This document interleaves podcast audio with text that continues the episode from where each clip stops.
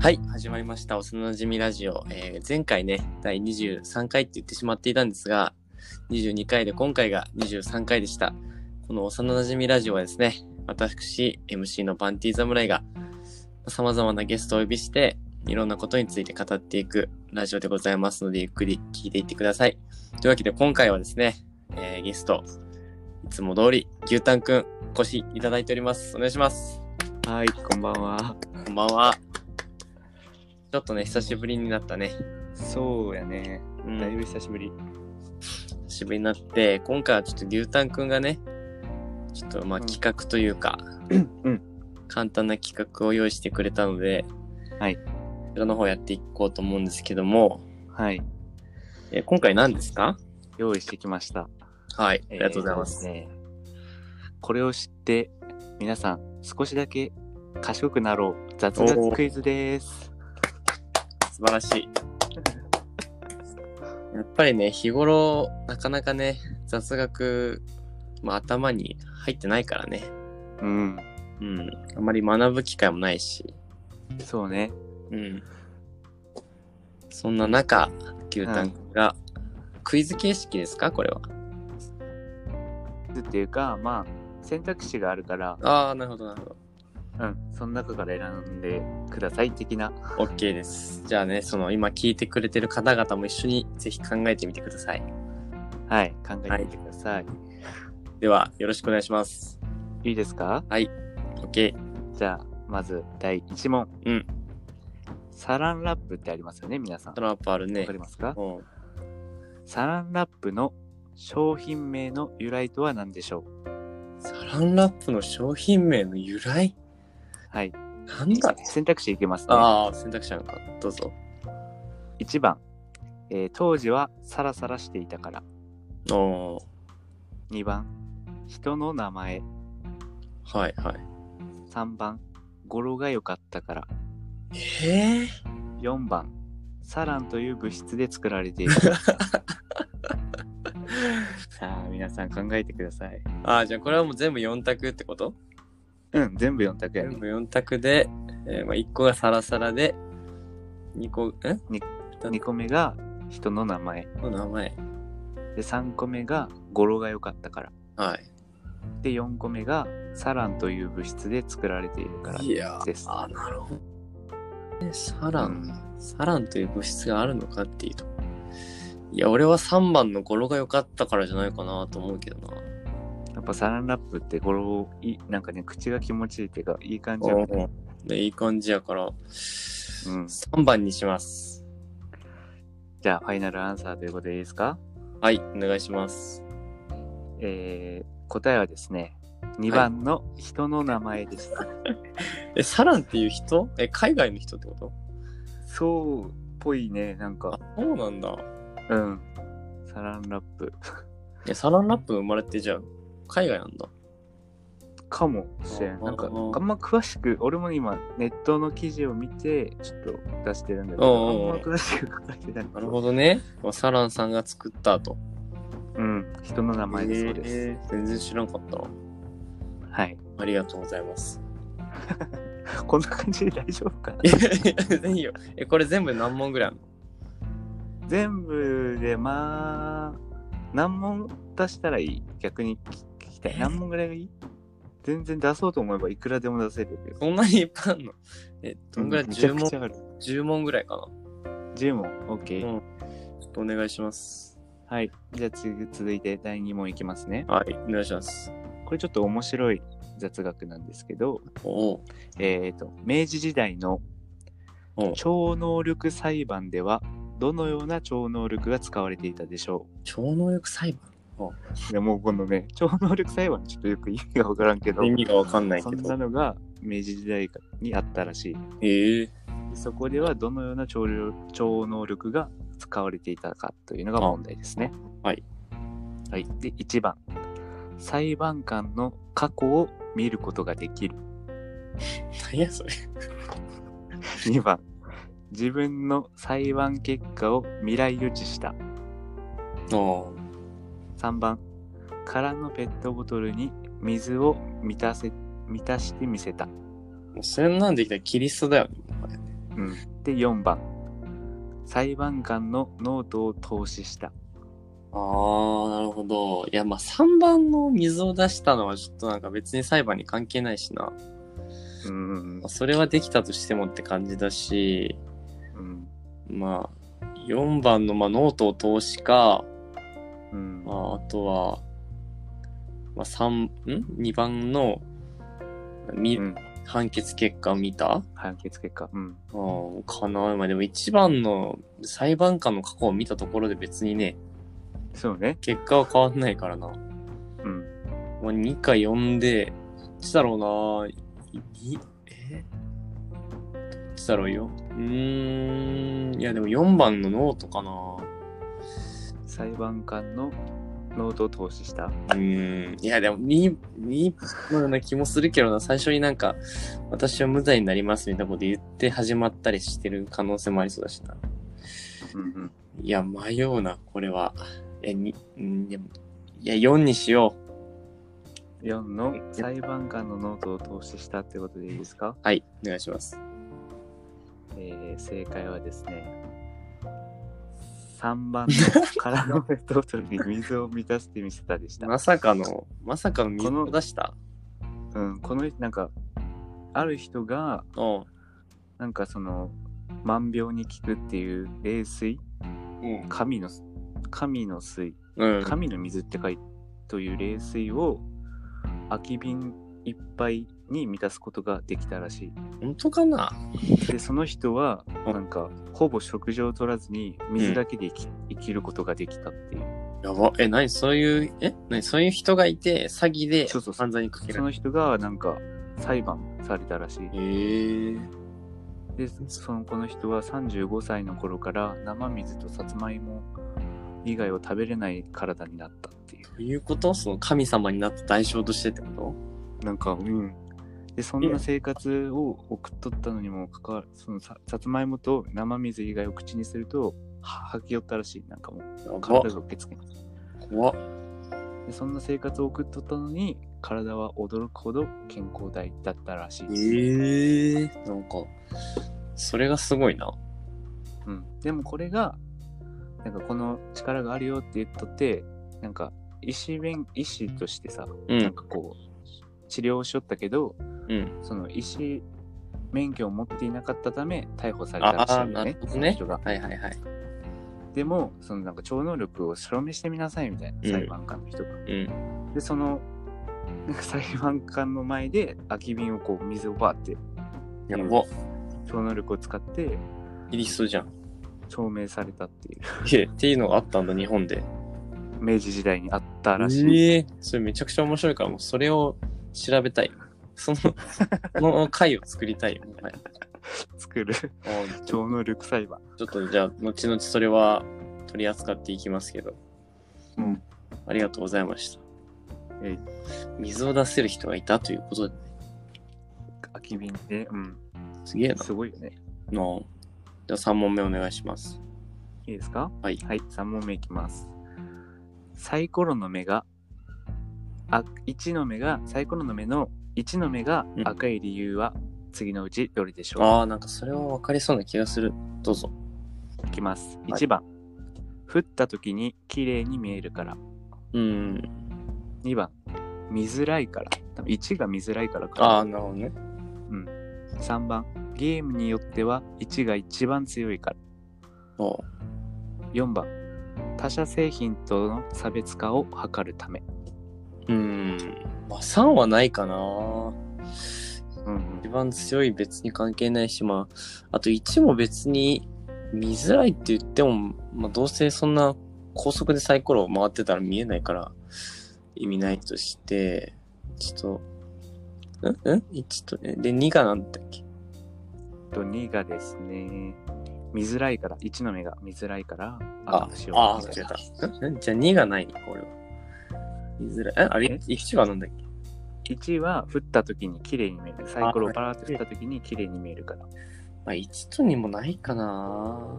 で3もないとしたら、4のまあ他社製品の差別化かな。いやでも、今のサイコロって全部赤だよ。そうだね。何なんだろうか。わからないな。まあね、これ雑学って知らんかったら解けんみたいなところあるけど、確か。にね。まあ読んで、読んでいこう、読んで。 4の他社製品との差別化を図るためで大丈夫ですかうん、差別化だ。はい。いきますね。正解は4番の他社製品との差別化を図るためです。やっと当正解したましたねやっとだよ。でも意味はなんでかは全くわかんないけどね。あのーあのですね、日本はなんか昔からうん。サイコロを遊びの中心として使っとって、えー、使っとったけど、もともとはなんかご信託を受けるための申請な道具だったらしい、サイコロ。あそうなんだ。うん、でこのサイコロは実は一の目が赤いのは日本だけらしいんよええー。それす,、海外で使われとるサイコロは全面黒らしい、えすげえ、それはすごいわ。うん、でなんかその赤い理由はそんな正確に理由が判明してないらしいんやけど、うん。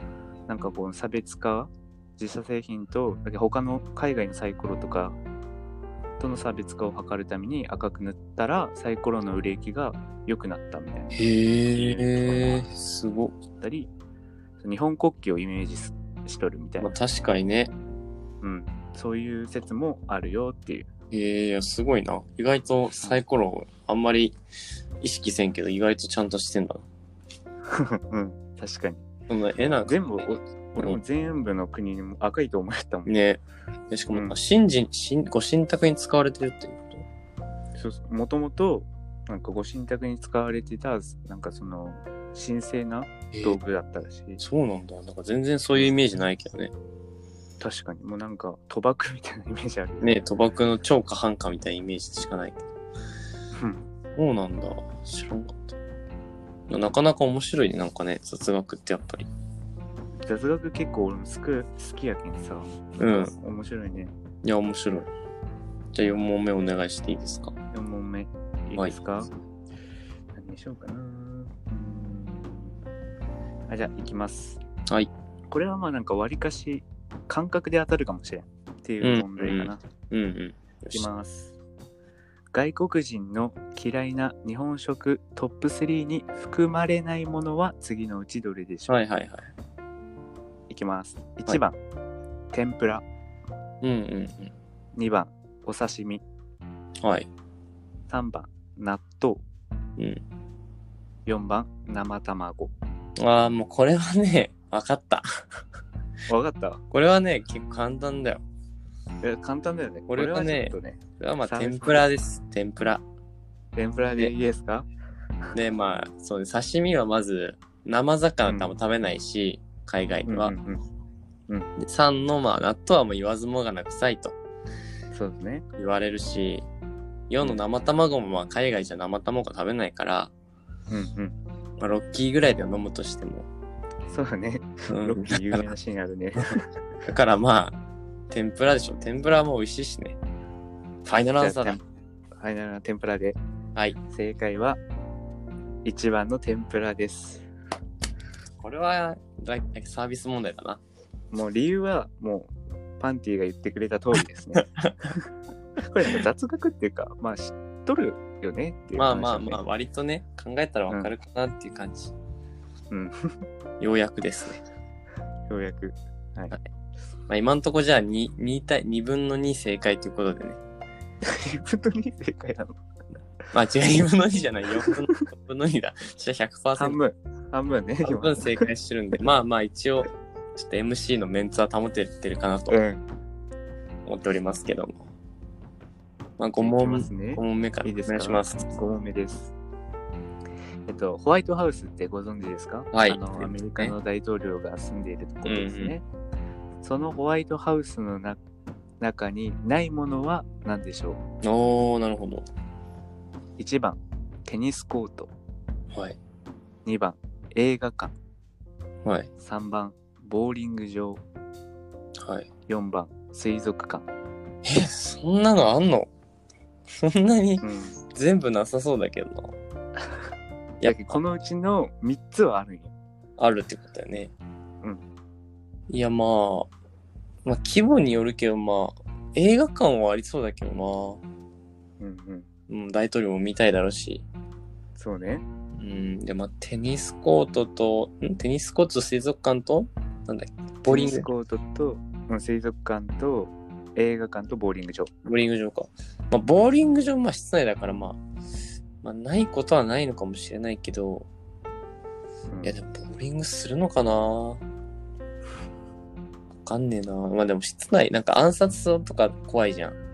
うんうん。だから、まあ、室内のやつだったらありそうだから、ボーリングと映画館はとりあえずあるとして、うんあとはまあ、水族館とテニス。いや、ホワイトハウスでテニスしてますみたいな報道とか聞いたことねえもんな。 あんのかホワイトハウスにテニス場なんて。まあ、地下とかにもしかしたらあんのかもしれないしな。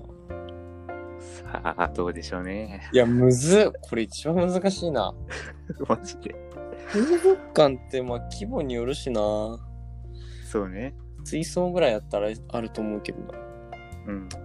水族館ってだって人がいっぱい来るぜそんなことあったらうんいや水族館はないんじゃないかな水族館にしようじゃあ俺は水族館でいいですかはいです正解は、4番の水族館お。やった正解。当てちゃった正解ですね。当てちゃったえよ、ーそれ以外は、あとホワイトハウスはね、あの音楽室とか娯楽室、うんトうんレーニングジム、テニスコート、ボーリング場、映画館、ジョギング専用通路、プールとかもあっえたー、すげえなに。すごい。えそれさすがよ。室内にあるのそれうん、らしい。あいやホワイトハウスは敷地内かな。ああ多分室内かうん。えー、すげえな、すごい。さすがアメリカン大統領まがあ、ね大統領だからまあ何でもつけるよなうん、住んどるだけあるよね。水族館はなんか手入れめんどくさそうだしそうね。なね大変そうだしまあ、水槽ぐらいはあるかもしれない、ねえ、水槽ぐらいならね、あれさやけど。うんえー、すげえな、ホワイトハウスそんないっぱいあるんだ。知らなかった。ホワイトハウスすごいね。すごいね。うんいや、、これは結構いい雑学だったんじゃないでしょう賢くなるよ、みんな。 か。うん、いや、めっちゃ賢くなってる よ、今。ぐんぐん良くなってる。まあ、覚えとるか覚えとらんかは別として、まあまあ聞いたことあるね、ぐらいそうね。捉えていただければ。よし、これであと半分以上正解になったぞ。すごいな。よし。あと2問ぐらいにしとこうかな。そメンツを保つためにもねう。だね。メンツを保つためにあと2問ぐらいにしとこう。はい。じゃあ、厳選してお願いします。そうです。何にしようかな。結構なんかみんなの役に立つようなことをうん。にしたいよね、なんか。うーん、なんかあるかな。いや、でも超能力事件めちゃくちゃ気になるな。超能力裁判ね、ちょっと俺も気になってきた。うん、ちょっとまあ、ちょ今っ度と今度やろう。うん。ぜひ。どれ、どれがいいかなうーん、迷う。めちゃくちゃ迷うな。まあそこはもう、ご自身で判断していただいて。これはちょっと簡単だからやめとくわ。あ、あそうね。なんか今ぐらい、ホワイトハウスぐらいちょっと考えるのがいいかもね。ホワイトハウスぐらい。なんかみんなが知ってそうで、実は知らんぐらいのやつがいい。そうね。うん。ちょっと待ってね。あ、はいはい。決まりました。はい。まあ、はい簡単か、まあ、通る人にとったらちょっと簡単かもしれんけど、まうあ、とりあえず、おい出し。てみます。はい。えー、歯医者がコンビニより多い理由は次のうちのどれでしょう、おーなんか聞くね、確かに。いきますね。はい。 1番、初期費用が安いため。は2番、虫歯の患者が多かったため。あ、はいはい。 3番、他の科は儲からないから。え4番資格が簡単に取れるからー、うん。です。いや、もうなんか、なんか、うすうすわかる気がするけどな。よ 簡単だからな。いや、まあ4番の資格が簡単に取れるのは、まあまずないじゃん。うん、難しいもん絶ね。対難しいと思うし、んあと虫歯が多いからってのは、まあ別にね、 そんなうにん、あれかなと思うし、あれ一番なんだったっけえっ、とね、1番は、って初期費用が安いからああ、まあでも初期費用も多分さ、見た感じ安くないよね、なんか。確かにいいろいろろいろ機械とかあるしそねう削ったり吸ったりしないといけないし、うんこんなに安くはなさそうだから、まあ、やっぱ3番の、なんだったっけ、他の科は儲からない他の科は儲からないじゃないかな。なんか、イメージない、なんか、他の科だったらちょっとお薬あげるとかさ、うんうんで終わっちゃうし、歯医者はまあ行ったら、毎回なんかするからお金請求できそうだし、うんいや、3番じゃないかな。 3番でいいですかうん、じゃないとなんか、いっぱいできてもすぐ潰れそうだしな。うん3番にします。いいですか3番ではい。正解は2番の虫歯の患者が多かったからあ、そうなんだ。え、でもさ、多かったっていうことは昔多かったってこと昔は多かったらしいねへえ。で結構その俺的にはそのコンビニよりも歯医者が多いってことにまずちょっとびっくりしてるっていうまのあがる確んかだけにどね、あんまりイメージはないもんな。うん、2010年の統計ではね全国で歯医者は約6万8000施設おうあるらしいで同じ2010年の統計でコンビニの店舗数は4万3000店舗だか結ら構、2万も違うの。そう1.5倍ぐらいすごいな。 5倍近く歯医者の方がコンビニよりも多いと綺麗。それはすごいわ。すごいよね、こうれん。コンビニの方があちこちにあるさイメージがあるけんねね逆にどこにあんだろうな、そんな歯医者。確かに まあ確かに見るっちゃ見るけどね、そんなに、うんへえすげえ。うんはいそんなに虫歯は多いんですかああ、ありがとうございます。虫歯は気をつけましょう痛いのでねね、虫歯はね、嫌だから。特に大人の方はね、歯磨かずに寝ちゃったりする人もいると思うけどね、しっかり磨いて寝ましょう。しっかり磨いてほしい私も初任給で電動歯ブラシを買いました。 あ本当にそうよ、ちゃんと歯磨こうと思ってさ、手疲れるからうん電動歯ブラシにしたらめっちゃいいよ。あ本当にやっぱ電動の方がいい、うん、いや、結構おすすめ。マジあうん、ちょっと買おうかな QOL, QOL は上がったから、ぜ ひ。めんどくさがりの方どうぞお願いしまうんす。ということでね、じゃあ次、最終問題で、また今半々になっちゃったから、そうね最後、こう正解しときたいよねここで落としたらもう MC は月から牛タンに変わるから。俺 MC できるかなということで、ラスト問題お願いします。ラスト問題う。うんん誰にしようかなこれちょっと噛んだよなうん何にしようかさあ、程よい難易度の問題を。な程よいかなこれはでも知っとったら解けるって感じのやつかなあー、オッケーオッケいきますねーです。はい。